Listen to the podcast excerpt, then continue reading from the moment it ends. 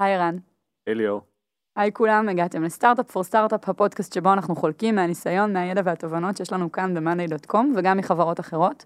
ומיד לכל מי שסטארט-אפ מדבר עליו, לא משנה באיזה כיסא הוא יושב ברגעים אלו. Startup for startup for startup.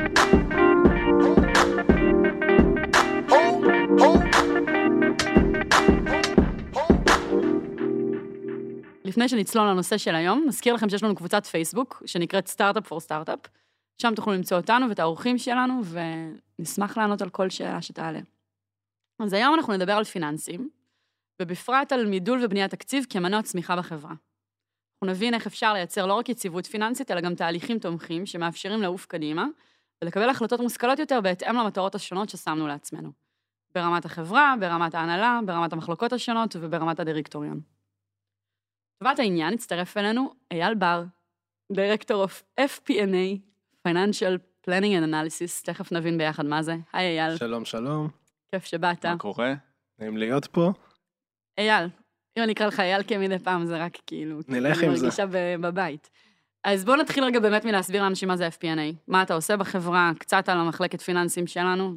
אוקיי, אז FP&A באמת זה קיצור של אה, Financial Planning and Analysis, שזה משהו שתחום שקיים כבר בפיננסים ונכנס בשנים האחרונות, אה, רואים את זה בהרבה מאוד חברות ציבוריות, כי זה תחום שתומך באמת את הנושא של מידול ועמידה בתחזיות.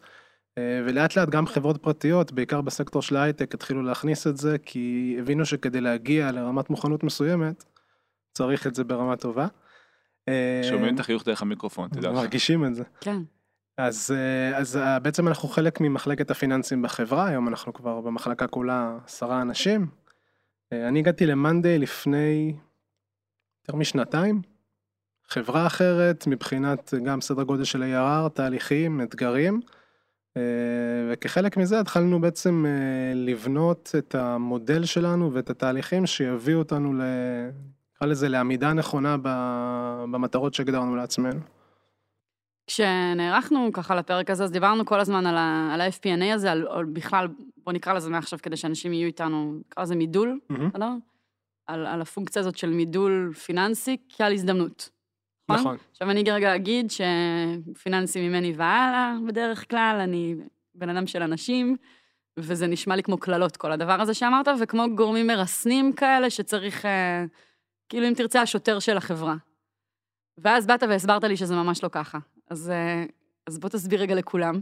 נכון, אז באמת שהרבה פעמים כשאנשים חושבים על מחלקת פיננסים בחברה, מה שעולה להם בראש זה באמת השוטר הרע. אה, וב-FP&A המטרה היא, בעיניי לפחות, היא אחרת לגמרי. אני חושב ככה אנחנו מסתכלים על זה גם במאנדי, על, על כמעט על כל דבר שאנחנו עושים. אה, הכוונה מבחינתנו היא לעשות enablement בצורה הכי טובה אה, לכל המחלקות בחברה, כשמן הסתם התימוך של זה הוא המספרים שאנחנו מתעסקים איתם, כי בסוף לכל דבר יש איזשהו היקש פיננסי. המטרה לצורך העניין מבחינתנו לקחת מחלקה ולאפשר לה לעשות את ה... אם זה לצורך העניין המטרה שלה לגדול כדי להגיע לצורך העניין ליעד מסוים, זה יכול להיות מחלקת CS וסיילס ויכול להיות גם HR, זה נוגע בכל מחלקה באשר היא. אה, לתת לה בעצם את ה... גם שיקוף של הצד הפיננסי כמו שהוא נראה, כי לא, זה דברים שאנחנו לא מסתכלים עליהם אלא ביום יום כשאנחנו עובדים ועסוקים בדברים שלנו, וגם להראות להם going forward איך אפשר בעצם אה, מבחינת גם בינת התקציב וגם המידול, להגיע בצורה טובה יותר ומוכנה יותר אה, אה, לאותה מטרה שמחפשים.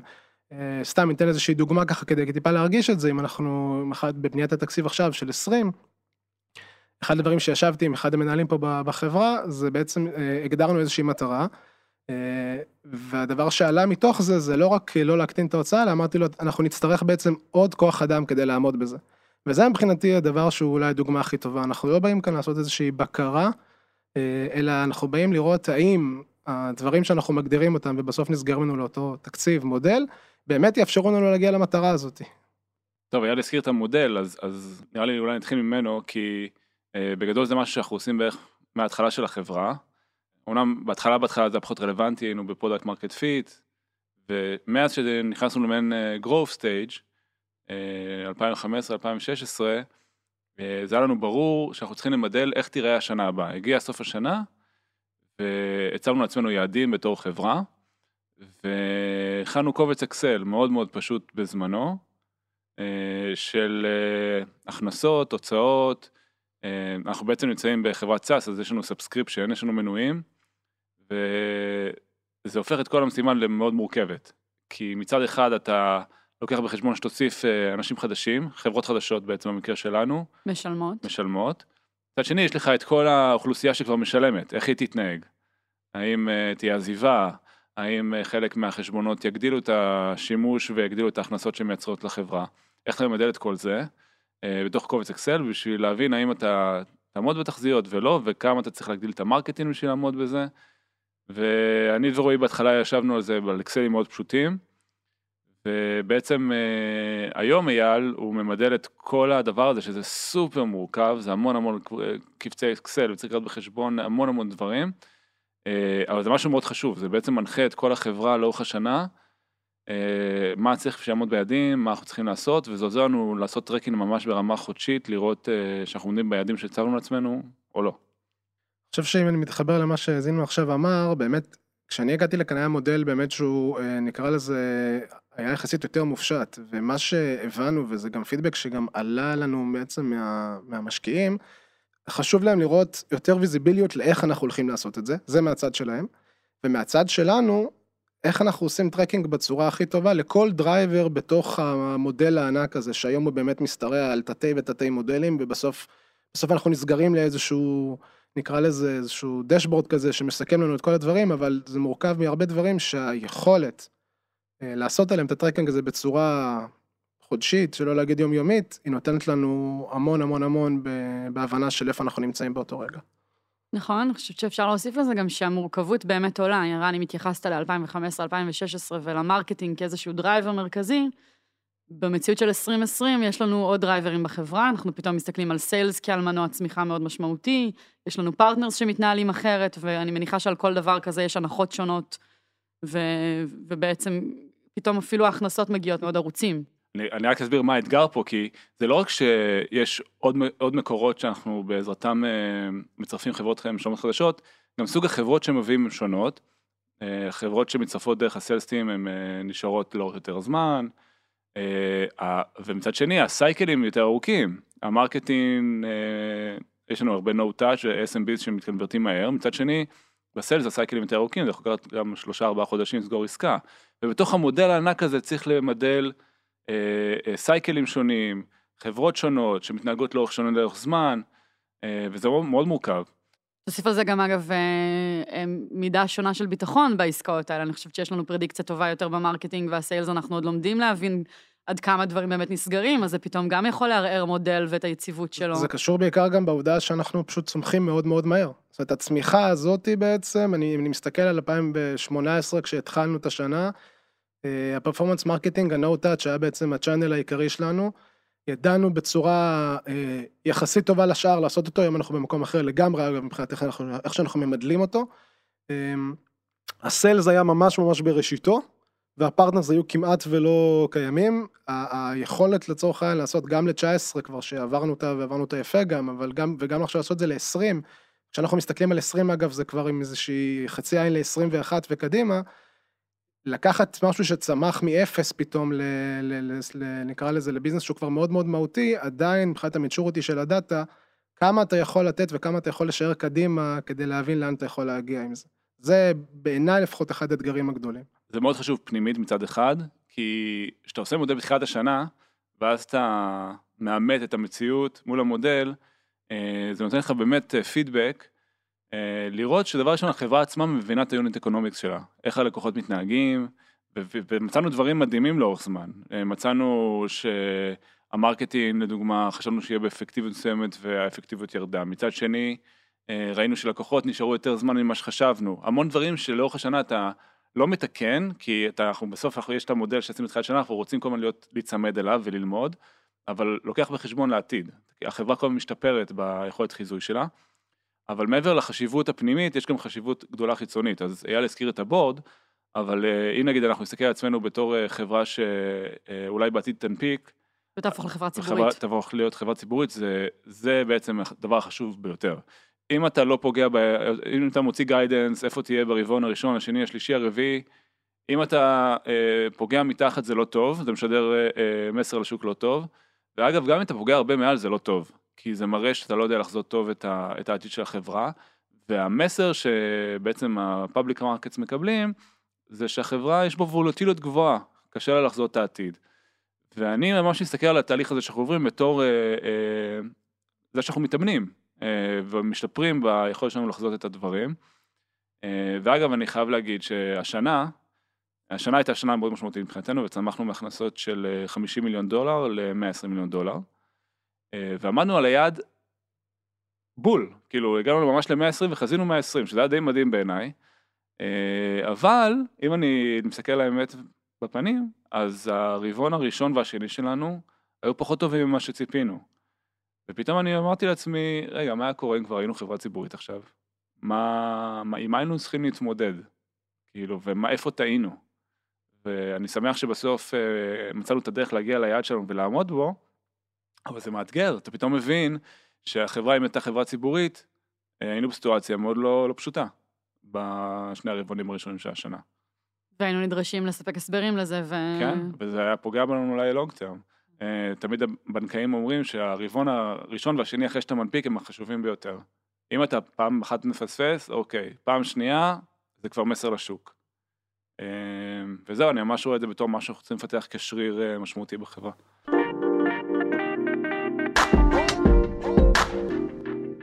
היינו עכשיו ככה ב... ממש עוד פעם, במעוף הציפור, ובואו נצלול שנייה לפרקטיקה של איך הדבר הזה קורה ביום-יום, כי עד עכשיו הבנו שיש מודלים ויש מידול ואנחנו לא רעים בזה. איך זה קורה בפועל, אה, ואני כבר אומרת, אה, נותנת ככה טיזר קטן, שבאמת מה שהיה עבורי מעניין ללמוד ממך, זה שזה קורה מעבודה צמודה שלך עם כל המחלקות. אם, אם דמיינתי אנשי פיננסים, כי רובכם יושבים כל היום ליד המחשב, באמת תהיתי איפה אתה כל הזמן, אז מסתבר שאתה לא יושב מול המחשב כל היום כדי ליצור את המודלים האלה. אמ, אז נכון, אז, אז התהליך הזה כולו בכלל של מידול ותקציב כנגזרת מתוכו והכל, אם אני מסתכל על זה, אני אחזור שנייה דווקא למאנדיי בתחילת 2018, כי זה נראה לי גם מאוד מעניין האבולוציה שעברנו בשנתיים האלה. מעולה. אה, כשהגעתי לחברה בעצם, אה, באמת מודל, מודל מסוים X, אה, no touch שזה ה channel המרכזי, ומבחינת תהליכים, ש... תהליכים שקשורים איכשהו לנושא של budgeting או חיזוי, לא היה בעצם משהו, לא היה משהו קיים כרגע בחברה. ואחד הדברים הראשונים אגב. שאני צריך לעשות כשאתה נכנס לפונקציה הזאת של, של planning, של analysis, זה קודם כל אגב להכיר את החברה. זאת אומרת, זה גם אחריות בעיניי של כל איש פיננסים שהוא, זה להכיר את, ה... את החברה בצורה הכי טובה שאפשר. זה אומר אגב מהצד שלי להיכנס קודם כל ל weekly, להבין את כל הפינות של איזה אתגרים יש למחלקות. אז הדבר הזה כל כך חשוב, כי אחרי זה אתה צריך לקחת את אותם אתגרים ולהגיד לעצמך, אוקיי, איך האתגר הזה הולך לצורך העניין להשפיע על, על, על, מה שאני הולך למדל. אם ה-CS למשל, אם, אם הגדלת תקציב ה marketing משפיע על, על, על מספר ה ticket ים שמקבלים וכולי וכולי וכולי, ומכאן באמת אפשר לגזור את זה קדימה. אז הדבר הראשון בעצם לעשות זה לפני שבכלל מגיעים לבאג'ט בסוף השנה, או ב-Q3 נקרא לזה, להתחיל לבסס תהליכים עם המחלקות. מה זה אומר בעצם? אז מבחינתי זה אומר להסתכל בעצם על כל מחלקה בחברה אה, ולשאול את עצמנו שלוש שאלות. אה, מה אנחנו לצורך העניין מודדים היום, והאם אנחנו מודדים את זה בצורה הנכונה והמיטבית? מה אנחנו לא מודדים היום וכדאי מאוד שנתחיל למדוד, כי זה משהו שייתן לנו הרבה יותר ויזיביליות וייתן לנו איזשהו, נקרא לזה, דרך ברורה יותר להמשך לאיך להגיע לנקודה X. ומה אנחנו לא מודדים היום בכלל, אבל יכול להיות מאוד רלוונטי לנו בעוד שנתיים. ואם ניתן לזה איזשהו דוגמה ככה... מה ההבדל בין השאלה השנייה לשלישית? היום ספציפית אין לי מספיק data, או, או רמת ה... נקרא לזה הפעילות שאנחנו יכולים, זה לא מצדיקה את הנתון הזה, אבל כן צריך לחשוב על זה לעוד שנתיים היום, ל... כבר, כבר לשים על זה איזשהו spotlight כזה שנכיר אותו. אוקיי. רגע עוד שאלה על הדבר הזה שאתה מתאר, כמה, כמה זמן קדימה אתה מדמיין כשאתה שואל את השלוש שאלות האלה? אוקיי, אז... שנה, שנתיים, עשור, מן הסתם לא. אה, אבל- אני אגזור את זה ככה, כשאני מסתכל על המודל שלנו עכשיו, אני בונה מודל לחמש שנים. אה, מתוכו מן הסתם, ככל שאתה מתרחק מהבסיס, אז אתה יכול להיות פחות דיטל מבחינת איך שאתה מסתכל, אבל דווקא בגלל זה אותם, אותם אה, נקרא לזה KPI ספציפיים של עוד שנתיים יכולים להיות רלוונטיים. השנה הקרובה היא מאוד מאוד קריטית, אה, גם השנה שלאחריה, ואז משם מתרחקים משם לאט לאט, אבל חמש שנים זה איזשהו בסיס שמסתכלים עליו מבחינתנו. אז, אז איך לוקחים את זה בעצם לשטח? אז, אז אני אתן כאילו איזושהי פרספקטיבה שלי, כי דיברנו על המודל אה, ממש ב-high level, ומציג את היעדים של החברה, וכל חודש לוודא שאנחנו on track, אבל uh, העבודה של אייל היא לרדת לכל הרזולוציות. אני סתם אתן דוגמה בשביל הקונטקסט, אז uh, לדוגמה אצלנו בחברה יש אה, מחלקת customer success, יש מחלקת sales, מחלקת marketing. וכשאנחנו נגיד מציבים יעד לסוף השנה, אייל עושה reverse engineering לכל הדבר הזה, ומנסה להבין, אוקיי, בשביל לצמוח ליעד הזה, אנחנו נגדל בכמות הלקוחות. אנחנו נצטרך אולי עוד אנשים ב-customer success, צריך לגייס אנשים ב sales, איזה קצב, מה, כמה אנשים צריך להביא, מי יעשה להם training. ולכל הרזולוציות האלה שדיברנו על תתי מודלים שבונים את המודל הגדול, אז הם מדלים ממש ברמת כל מחלקה את כל ה details בשביל לוודא שכל ה... יש, יש, יש בעצם מחלקות שכמות האנשים משפיעה על ה-output שלהם בצורה ישירה כמו customer success ו-sales וכולי, אבל גם בשביל שה-sales יצליחו הם צריכים שה-marketing יתמכו בכמות הלידים וכולי. אז צריך ממש לרדת לרזולוציה של כל המחלקות בשביל לוודא שכולם תומכות את ה-output הסופי של המודל שלנו. שזה אומר המון המון תקשורת עם כל המחלקות האלה בעצם. כי זאת כן. רזולוציה, מה שזינו תיאר כרגע, זה, זה ה-details של ה-details של כל מחלקה. זה בעצם להיפגש איתם ברמה חודשית לפחות, אה, ובפגישה הזאת לייצר איזשהו workflow שעוברים על, על צורך העניין, מה קורה כרגע, איזשהו שיקוף של מה קורה כרגע במחלקה. גם מבחינת נתונים פיננסיים, אבל תמיד אני מנסה לחבר לא רק את הנתונים לבד, אלא גם למה קורה מבחינת הביזנס עצמו. אם מספר לצורך העניין הטיקטים שאנחנו מקבלים עולה, אם אני מסתכל על customer success. אם אני מדבר על נגיד המחלקה שלהם, אבל נגיד ה-ad count לא עלה מספיק, אז, אז אוקיי, אז מה זה אומר? אז זה אומר שלצורך העניין, באותה מחלקה יכול להיות שחודשיים מהיום, אנחנו יכולים לא להיות בקצב שאנחנו רוצים, וכמובן דבר משפיע על דבר. אה, כמו שבדרך כלל קורה ההפך. כן, זה- זה- זאת בעיה שאנחנו פחות התמודדנו איתה השנה, כן, כן. זה נכון. שמה כן קרה בפועל? שאנחנו, מה שקרה השנה, אם ניקח את 2019, אנחנו הגדלנו בצורה אגרסיבית את הוצאות ה-marketing שלנו כבר בתחילת השנה. אה, למעשה הכפלנו, נכון? למעשה, התחלנו את 2019 בהכפלה של הוצאות ה-marketing שלנו. לגמרי, נכון. נכון, ו... וקיבלנו מבול של פניות מלקוחות. אה, ו... ובתחילת השנה, מבחינת איך ש... כאילו עם ה- עם ההוצאות marketing באו הלקוחות, ועם הלקוחות באו השאלות ל-customer success. נכון. והאם נכון. היינו ערוכים לזה? אה, אני לא חושב שבצורה מיטבית. אוקיי. אה, ואז מה שעשינו זה בעצם אבל להבין את זה מהר מאוד, ולעשות איזשהו catch up שתומך אותנו עכשיו, אם אני מסתכל אגב על רבעון 3 ו-4, היה כבר מאוד מאוד סטבילי, זאת אומרת היינו, היינו מסודרים, אני חושב שראינו את זה גם ב-dashboard של ה-customer success ספציפית, מבחינת הזמנים, מבחינת איך שאנחנו מתמודדים עם פניות, היינו במקום הרבה יותר טוב. אבל מה נדרש מבחינתך מול המחלקה כדי לתקן את זה? אנחנו, ראי, שנייה אנחנו. ראינו את זה בצורה מאוד מאוד מהירה ואמרנו אוקיי צריכים אם עשינו את זה שהוא לצורך העניין חיזוי של מגייסים איקס כוח אדם לאורך השנה בואו נתחיל להקדים אותו בואו נשים יותר גז עכשיו ולגייס את האנשים האלה מוקדם יותר. אה, וזה בסופו של דבר זה מאוד מאוד מאוד מאוד עזר לנו. וזו נקודה מאוד חשובה מבחינתי, כי דיברנו על המודל, מודל קורה פעם בשנה. אבל uh, מה שאייל עושה ברמה חודשית או דו-שבועית, זה סבבה שיש את המודל, אבל המציאות היא מאוד שונה בפועל. Uh, אז נכון שאנחנו צריכים מראש כמה שיותר לחזות את הדברים, ויכלנו אולי לחזות את זה במקרה הזה, uh, אבל זה שאנחנו, אייל כאילו להארטביט של החברה, והוא רואה מה קורה בפועל, מאפשר לנו לתקן לאורך השנה ולעשות adjustments לתוכנית שלנו, אה, ואחרי זה להסיק מסקנות איפה, איפה טעינו ולשפר את המודל לשנה הבאה. אה, שאגב, כאילו תמיד שואלים, רגע, זה לא התפקיד של ראש המחלקה, של מי שמנהל את ה- את ה-sales, את כן, אני ה-CS. בדיוק גם שואלת את עצמי בראש, במקרה שתיארת פה, אייל, כמעט אתה היית זה שאפשר את הדינמיקה, זאת אומרת, אתה הבאת תובנה למחלקה ועזרת לה לעמוד ביעדים, אם תרצה. אני חושב שזה שתמיד כאילו, שיתוף פעולה. החיבוריות הזאת שאתה רואה בין דברים, היא, היא מאוד מאוד אה, ספציפית וייחודית למקום שאתה נמצא בו. אני חושב ש, שזה תמיד שיתוף פעולה, זאת זה לא רק אני לבד, אלא כן יש מישהו שרואה את זה מהצד שלו ראש המחלקה, אבל השיח הזה בינינו, אנשים לפעמים חושבים על בדג'ט ואומרים, אבל אני הגדרתי שאני מגייס אנשים ברבעון כך וכך, ואני בא להגיד לו, אוקיי, אבל אנחנו, זאת אומרת, תרגיש חופשי, בשביל אנחנו גם עושים את השיקוף הזה כל חודש. זה המצב? בוא, בוא, בוא נרוץ, כן. בוא נרוץ, אנחנו, אנחנו, אנחנו רצים מהר מאוד, אז צריך לעמוד בקצב. ו... וזה לנו קריטי, אני חושב שב-2019 ראינו את זה בכמה וכמה מחלקות, את הנושא הזה. זה מתקשר למשפט שאנחנו תמיד אומרים בחברה, אה, שהבאג'ט זה, it's a plan, it's not a commitment.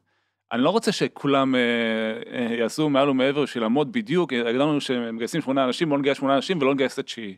הכל טוב, כאילו זה לא, זה לא התחייבות לטוב ולרע, אבל היתרון של אייל, תראי, כל, כל אה, VP נגיד של, שמנהל מחלקה, מתמודד עם המון דברים וולוטיליים לאורך השנה, אז יש יותר טיקטים, אז תום אה, יעשה מה שצריך, תום שמנהל את ה-CS יעשה מה שצריך שיתמודד עם זה, ואנשים יעבדו יותר קשה וכולי, אבל אייל מסתכל ברמה הוליסטית בחברה, מבין את הסיבה והתוצאה, קורא מה אנחנו עושים ב-marketing, מה אנחנו עושים ב-CS, מה קורה ב-sales, יכול גם לחזות איך זה הולך להשפיע על המחלקה הבאה בתור, אה, ולכוון את המנהלים האלה, ולתת להם יותר context אה, לגבי למה הדברים האלה קורים. וזה זה העוצמה בעיניי. אפשר עוד דוגמה? זהו, אז, אז אה, אייל אה, הזכיר את זה שהוא עובד אה, בעצם מול כל המחלקות, אבל אה, גם לי ולרועי יש interface אה, מאוד משמעותי אה, איתו. אז בעצם אה, יש לנו פגישה חודשית אה, עם אייל, שאנחנו, בעצם הוא בדרך כלל מכין מצגת, שהיא מסכמת את כל, ה, את כל הנתונים, ולנו זה מאוד מאוד עוזר, כי אנחנו יודעים מה המספרים, אבל אנחנו לא מכירים את כל הרזולוציות של כל הדברים. אה, ובעצם מה שאנחנו עושים בפגישה הזאת, אה, אנחנו מציגים את הדבר הראשון, את התכנון מול, מול ביצוע, זאת אומרת איפה תכננו להיות בבאג'ט, איפה אנחנו נמצאים בפועל, ומה הסיבות. אה, אני יכול להגיד ששנה שעברה הזכרתי את זה שברבעון הראשון והשני לא עמדנו ביעדים, זה היה קריטי, השיחות האלה. הבנו בעצם ש... איפה הפערים? כן, איפה היו הפערים, למעשה הגדלנו את ה-marketing כמו שהזכרנו בצורה יותר אגרסיבית, התוצאות שהיו מזה לא היו מספיק טובות, עשינו כמה טעויות אה, ב-marketing בתחילת השנה, אה, שאחרי זה כיפרנו עליהם, וגם ה-sales וה-partners אה, עזרו לנו לכפר עליהם, אבל אה, זה עזר לנו מאוד מאוד טוב לעשות adjustments. אה, והפגישות האלה, בגלל שאנחנו יורדים לרזולוציה של כל מחלקה ומחלקה, זה עוזר לנו להבין איפה, איפה כרגע אנחנו בפער, איפה אנחנו head of plan, אה, ובעצם לעזור לנו לכוון את החברה תוך כדי. אה, אבל אנחנו מדברים שם גם על דברים נוספים, אה, cash in the bank, ומה ה-burn rate שלנו, כמה אנחנו שורפים כל חודש, אה, ואיך זה נראה 12 חודשים קדימה, הלוואות שהוא צריך לקחת אם צריך, וכל מיני דברים כאלה, סופר מעניין. כאילו, ואני חושב שגם בהצגה של הדברים מאוד השתפרנו לאורך זמן. אני זוכר שבהתחלה הייתי יושב בפגישות האלה וזה היה כזה, הציפו אותי במלא נתונים. ו, וגם הם עשו עבודה מאוד משמעותית בשביל להנגיש לנו את הדברים. היתרון של הפגישות האלה זה, זה שבעצם המודל הזה הוא מודל חי. את האפשרות לעשות את ה-adjustment האלה שאנחנו מתארים, או להבין לפחות מה לא עובד ברמה שהיא יותר ברורה, זה כי לקחנו איזשהו מודל יחסית מופשט שהיה לנו בחברה ופשוט פירקנו אותו לתתי תתי תתי גורמים, לא רק ברמת ה-top line, אלא גם ברמה של אה, נקרא לזה הוצאות או כל מחלקה. אה, וככה אם יש לנו לצורך העניין, וזה אחד באמת האתגרים שאנחנו מתמודדים עם כל שנה, אם אנחנו מסתכלים על ה-top line, יש לנו שלושה ערוצים שאנחנו אה, עובדים איתם, יש לנו את ה-No Touch, שזה אחד הערוצים המרכזיים, את ה-Sales ואת ה-Partners, מה הדרייברים של כל ערוץ, איפה אנחנו נמצאים באותו, מבחינת איפה חשבנו שנהיה, לעומת איפה, איפה אנחנו נמצאים באמת, ולפי זה אנחנו רואים גם אם אנחנו יכולים, מה יקרה לנו עוד חודשיים אם אנחנו נמשיך בצורה הזו. אה, וזה, אם אני זוכר באמת את, את, את אותה חצי שנה הראשונה של 19, זה היה לנו מאוד מאוד מאוד מעניין להבין, אנחנו, אנחנו עושים סצנריואים, אנחנו מסתכלים כדי לראות לאן אפשר לקחת את הדברים בצורה שאנחנו כן נגיע למטרה שלנו וגם נעקוף אותה. אתה זוכר משהו קונקרטי מהתקופה הזאת, דווקא בגלל שהייתה כזאת מאתגרת? אה, אני חושב שאחד הדברים, אם נתייחס ל-marketing, אז התחלנו באמת להסתכל טיפה על, על איפה, איפה ב-marketing הדברים אה, לצורך העניין עובדים בצורה שונה ממה שחשבנו. קודם כל זה אפשר לנו לעדכן עכשיו פתאום את המודל ולראות, אוקיי, אם נמשיך בצורה, בצורה הזאת ככה, פלאט כל השנה, נגיע למספר X. זה, זה הייתה שיחה מאוד מדכאת, אני חייב להגיד. זו הייתה שיחה קשה, נכון, אנחנו לא... לעומת החציון השני שחייכנו רוב הזמן. רגע, רגע, לא לחייך, אנחנו בוא, בוא, בוא אני אקרא. לך ככה, לפני כן. ארבעה חודשים, לא, לא ארבעה חודשים, באפריל, לפני אה, שמונה חודשים, כן. אה, בא אליי אייל, עשה לו את השיחה החודשית, ואז הוא עשה לי ולרועי שלושה תרחישים. אמר לי ככה, אם אנחנו ממשיכים כמו שאנחנו, אנחנו מסיימים את השנה ב-105 מיליון דולר. אה, אם יהיה איזה פוקס ונשתפר, נסיים ב... לא זוכר כמה, ב-12 מיליון 112? דולר. אמרתי, אייל, אבל מה, מה עם היעד שלנו של ה-120? לא, זה כבר לא, לא רלוונטי. אה, באפריל. באפריל, כן. רק בשביל ה-context של הלחץ, אנחנו גם בתחילתו slash עיצומו של סיבוב. עיצומו, בקטנה. כן. כן, כן. אה, לא, בסדר, אני, אני מבין, כי הוא בעצם... מה זה אתה מבין? אני רגע רוצה להגיד, אתה מודה. זאת אומרת, אני חושבת ש... לא, מה זה מודה? השיקוף הזה, אייל קורא לזה שיקוף, אני חושבת שהשיקוף הזה הוא קריטי. כאילו, השיקוף זה טוב שבן אדם כן. יושב ואומר לך, "ב- בהתנהלות הנוכחית, עם כל מה שאתה עושה כרגע, אתה ממשיך לעשות בדיוק אותו דבר, נכון. אלה המקומות שאתה מגיע אליהם, זה- אבל, זה אבל ניעור זה קריטי. הנקודה, זה הנקודה. כאילו, הוא, הוא, הוא רואה איפה הדברים נמצאים כרגע. הוא אומר, אם אנחנו נמשיך באותו מומנטום, באותם ביצועים, באותו פרפורמנס, לשם אנחנו נגיע. זה, זה גם כזה wake up call. בדיוק. אתה מבין מה ההשלכה של זה כאילו ברמה אז אתה השנתית. מודה לו.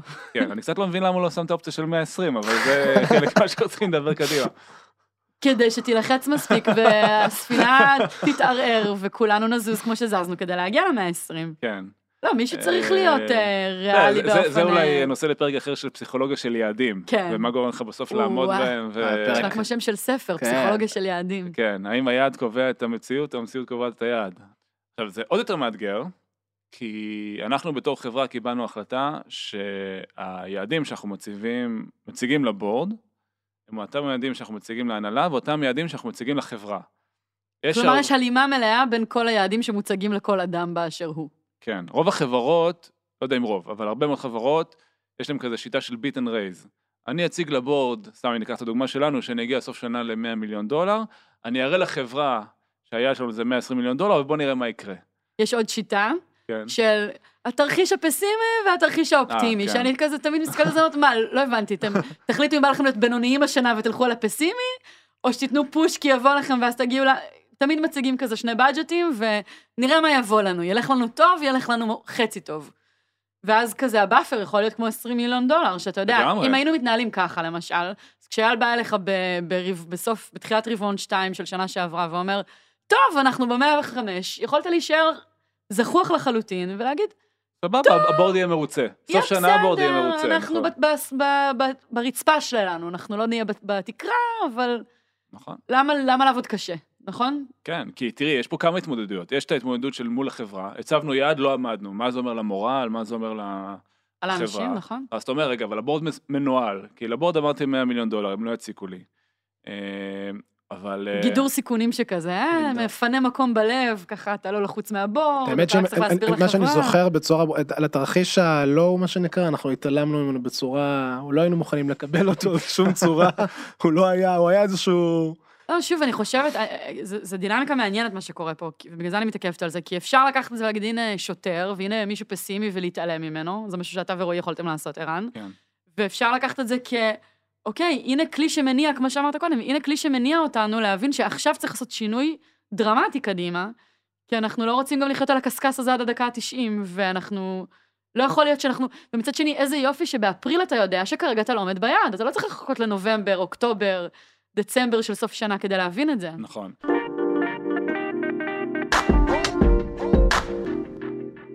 איך באמת נראית העבודה שלך מול הבורד? אתה יכול לספר לנו קצת. כן, אז בעצם אני, אני שנייה אגזור טיפה אחורה, את את התהליך תקציב אנחנו מתחילים ב... נקרא לזה ב- באמצע Q3 כבר, מה זה תהליך תקציב? כל התהליך של לצורך העניין להתחיל לבנות את הסיפור הזה, כי אני גוזר אחורה שבאמצע נובמבר, אה, תחילת דצמבר, אנחנו כבר עם תקציב סגור. אנחנו לא מגיעים... לשנה הבאה. לשנה הבאה, וכבר עם המודל גם לחמש שנים קדימה. אה, ובעצם הרגע שאנחנו מסיימים, אה, זה כבר כנראה, כל הנושא של בניית תקציב זה נושא לפרק אחר, אבל ברגע שאנחנו מסיימים אנחנו קובעים עם, הבורד שיחות בצורה מסודרת, ועם כל, עם כל, אה, עם כל אחד מהמשקיעים אנחנו עוברים אה, בעצם על כל המודל שלנו. אנחנו מראים להם אה, איך אנחנו, מה היעדים שלנו, מה עשינו שנה שעברה, מה אנחנו חוזים גם קדימה, אה, מה הדרייברים לכל... אז אה, אתה כל פעם אומר דרייברים, רק תסביר, תן דוגמה למה זה אוקיי, אם דרייברים. אני לוקח נגיד, אה, היעדים שלנו מורכבים, כמו שאמרתי, משלושה ערוצים, אז בואו נדבר נגיד על המודל של ה-No-Touch, של ה-Performance Marketing. איך אנחנו הולכים להגיע, מה, מה הכסף, אה, כמה, כמה ספנד אנחנו הולכים לשים שם, ומה ישפיע על אם אנחנו נפגע במטרה או לא, אם זה לצורך העניין ה-Cost per sign-up, או, או אם אנחנו מדברים עכשיו על ה-Conversion, ממש הדברים האלה נכנסים דיטל על כל אחד, על מה הנחות חלוקה. במודל בעצם? כל הנחה והנחה שאנחנו, שאנחנו מתייחסים אליה שם, ויש שם, ספציפית יכול להיות שם גם איזה 20 הנחות, ואנחנו ממש נכנסים לכל אחד ועוברים על כל מודל כזה בפ- בפירוט. אה, עולות מהם גם שאלות כמובן, זאת אומרת, הם, הם שואלים לצורך העניין, הם מדברים על ה-sales, האם לקחתם בחשבון לצורך העניין איזשהו quota attainment מסוים, או שאתם מתייחסים לזה בצורה X, האם ה-partners לצורך העניין אתם מסתכלים על כל ה-partnerים אה, כשווה ערך, או ש-partner חדש לוקח לו יותר זמן לעשות onboarding, זה כן עוזר גם לנו לקבל מהם פידבקים, אה, שגם מעוררים מחשבה וזה זה, זה נהדר לנו, וזה גם כן עוזר להם להבין הרבה יותר טוב את, אה, את היעדים שהצבנו לעצמנו, ולראות סתם, לא לראות סתם איזשהו מספר ולהגיד אוקיי, שנה זה 120, שנה שהבאה זה X וכולי וכולי. כן, הקונטקסט פה הוא קריטי, כן. אה, בשביל שיהיה שקט במהלך השנה ושיבטחו ביכולת שלנו לנוע קדימה. כן, ואני רוצה גם אה, להסביר עוד במילה על האתגר, כי כשעובדים על מודלים כאלה, מה שאתה עושה, אתה לוקח את העבר וממדר אותו לעתיד. ואתה יוצא עם כל מיני הנחות עבודה. לדוגמה, שאחוז ההמרה של הלקוחות מלקוח שניסה את המוצר, לקוח ששילם, יהיה נגיד אותו דבר. ואחד הדברים של אנשים שיש להם פרספקטיבה ולאורך זמן אתה מבין שההנחות האלה משתנות. ככל שאתה עושה scale אתה נגיד מביא לקוחות יותר פחות איכותיים, ואולי אחוז המרה ירד.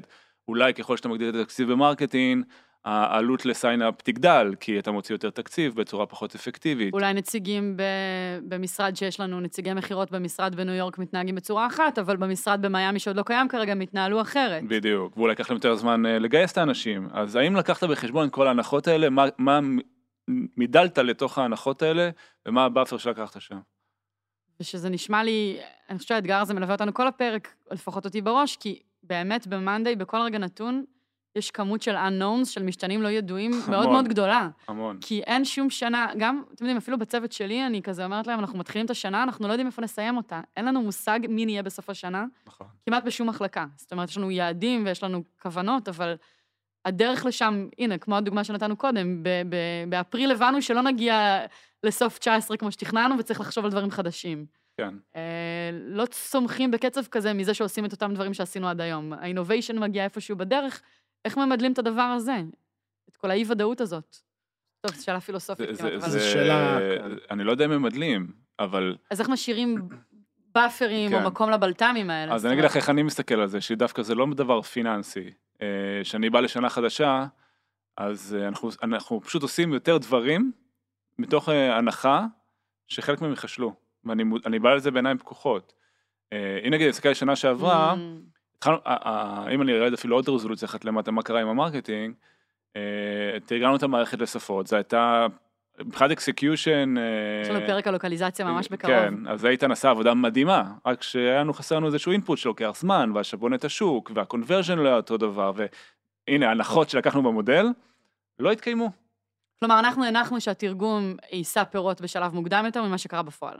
כן, התרגום הצליח, אבל העולם, הפירות שלו, כן. לקח כן, להם לא יותר התנהג זמן כמו שציפינו. כן. אה, אז, אז ה driver הזה, כמו שאייל קורא לזה, לא עבד כמצופה. מצד שני, דרייברים אחרים, כן, כמו. ה sales וה partners, הבשילו יותר ממה שציפינו, ולקחנו לקחנו שם, אה, אה, לא אגיד buffer, אבל כאילו, אנחנו פותחים מס- מספיק חזיתות, כדי שאם חלקן ייכשלו, אנחנו עדיין נוכל לעמוד ביעד, מתוך ידיעה שחלקם ייכשלו, אין מה לעשות, או לא, או לא יעבדו כמצופה. דיברת על שלוש מחלקות ספציפיות, שגם אמרנו שהן בעצם ההכנסות של החברה, כן, נכון? ה top אבל- line. אבל מה עם ה-HR, מה עם ה-R&D במילה, design, יש עוד מחלקות product, כאילו, גם אני אתה אגיד לך. אני- אני- זהו, אז זה משהו עוד שצריך להגיד, רק. שנבין את מרחב האי-ודאות, הזכרת product, אז הם עשו מודל. מי זה הם?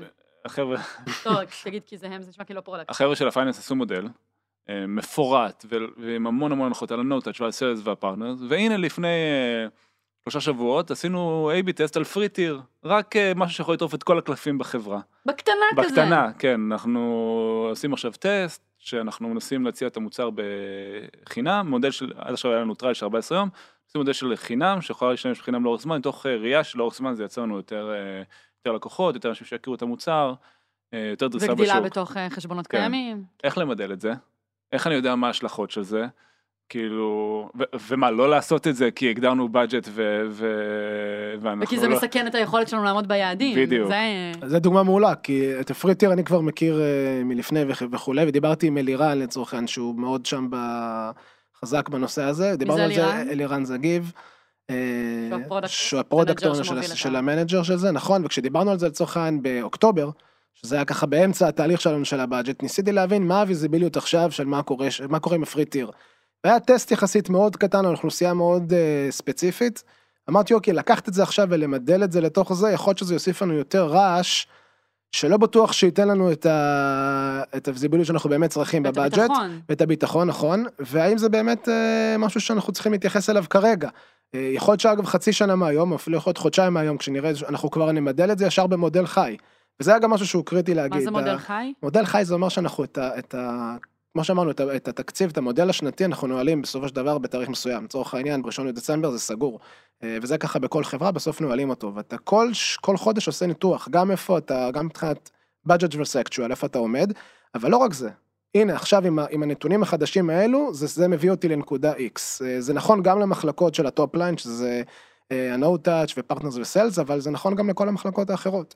אם מסתכלים עכשיו על, אה, על HR למשל, אז... לא, רגע, תישאר עם הדוגמה שנתת, אז מה מה בעצם אתה אומר? ש- מה זה מודל חי? כאילו, רק לסגור את אני, המסקנה. אם אנחנו נראה עכשיו שה free tier למשל בעוד חודשיים, אה, כבר יש לנו איזשהו קצת משהו יותר visibility להבין איך הוא עובד ומה, ומה הוא נותן לנו לצורך אנחנו כבר נשלב את זה כבר בתוך המודל הקיים ונראה אוקיי, דוח, יכול להיות שזה דוחף אותנו ב-X ARR קדימה או משפיע לנו על הסיינאפים פתאום, זה משהו שכנראה יעלה את כמות הסיינאפים אבל מה זה יעשה ל funnel של ה marketing, אנחנו צריכים, אנחנו נצטרך, אנחנו נדע כבר למדל את זה, לפחות לתת לזה איזשהו אה, צורה שבה אנחנו יכולים אה, לחשוב איך, איך זה ישפיע לנו לקראת סוף שנה. מה, מה ש... איך זה בא לידי ביטוי נגיד באינטראקציה מולנו זה שאנחנו עושים את הפגישה החודשית יש את האקטואל מה קורה בפועל יש את המודל שסגרנו ב-20 בראשון לדצמבר ואם הפרמטרים משתנים לאורך השנה אז הם עושים בעצם מעדכנים את המודל באמצע השנה זה לא אומר שאנחנו לא מתחייבים על המודל המקורי אבל שנשווה למודל יותר מעודכן כי אם אתה סוטה מהמודל אין טעם אה, להמשיך להיצמד אליו זה כבר לא מעניין אבל אנחנו עדיין צריכים את הרפרנס פוינט הזאת.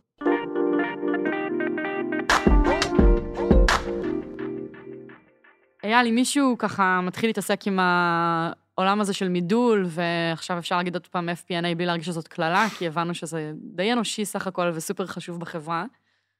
אמ, אז אם מישהו מתחיל להתעסק עם זה בפעם הראשונה, מאיפה להתחיל, כמה טיפים? אני חושב שהדבר הראשון הוא באמת אה, לקחת את הזמן כשאתה נכנס למקום חדש, אה, להכיר את החברה. ובעיניי אגב זה משהו שהוא, אני מייעץ אותו לכל מי שמדבר איתי על זה, כל חברה היא שונה. אין כאן איזה שטאנץ שאפשר לבוא ולהלביש, והאתגר בתור איש פיננסים, ולי יצא לעבוד בחברות לפני שהגעתי למאנדי, כשהגעתי למאנדי היו כאן פחות מ-100 איש, יצא לפני זה לעבוד בחברות של 700 ו-800. האתגר שלי הוא לא לבוא ולהגיד, ככה עובדים פיננסים ופשוט להלביש את זה. כי זה לא היה נכון למאנדי באותה, בא, באותו יום ובאותה תקופה, אלא לגדול עם החברה ולאפשר לתהליכים בעצם להשתלב במקום שזה נכון לחברה. אה, הפגישות החודשיות, ה forecasting, זה משהו שנכון לעשות, זה יתנהל בצורה מסוימת, ב... אם אתה נכנס עכשיו לחברה של 50 איש שמעולם לא שמע על budget, אה, ואחרי שכבר אנשים מנוסים בזה, אז הם יודעים כבר למה לצפות. אז דבר ראשון, להיכנס ולהכיר בעצם את החברה. אה, הדבר השני זה כן לייצר איזשהו system מאוד מאוד ברור של מה, הכל- מה הדברים שאתה הולך לעשות בתקופה הקרובה. האם זה לייצר תחזית, האם זה, האם זה לשבת על ה... אה, ליצור בעצם budget ולקבוע לפי הדברים האלה את התהליכים שאתה הולך לעשות.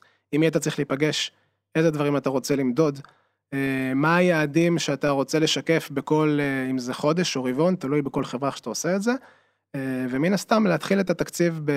אני מציע להתחיל את התקציב כמה שיותר מוקדם, כדי שיהיה לך מספיק אורך רוח כדי לסיים אותו, נקרא לזה, קודם כל ahead of time, ולא להגיע, הרבה חברות מגיעות לזה לפעמים קצובות בסוף שנה, ואז כבר סוגרים מספרים כי צריך לסגור.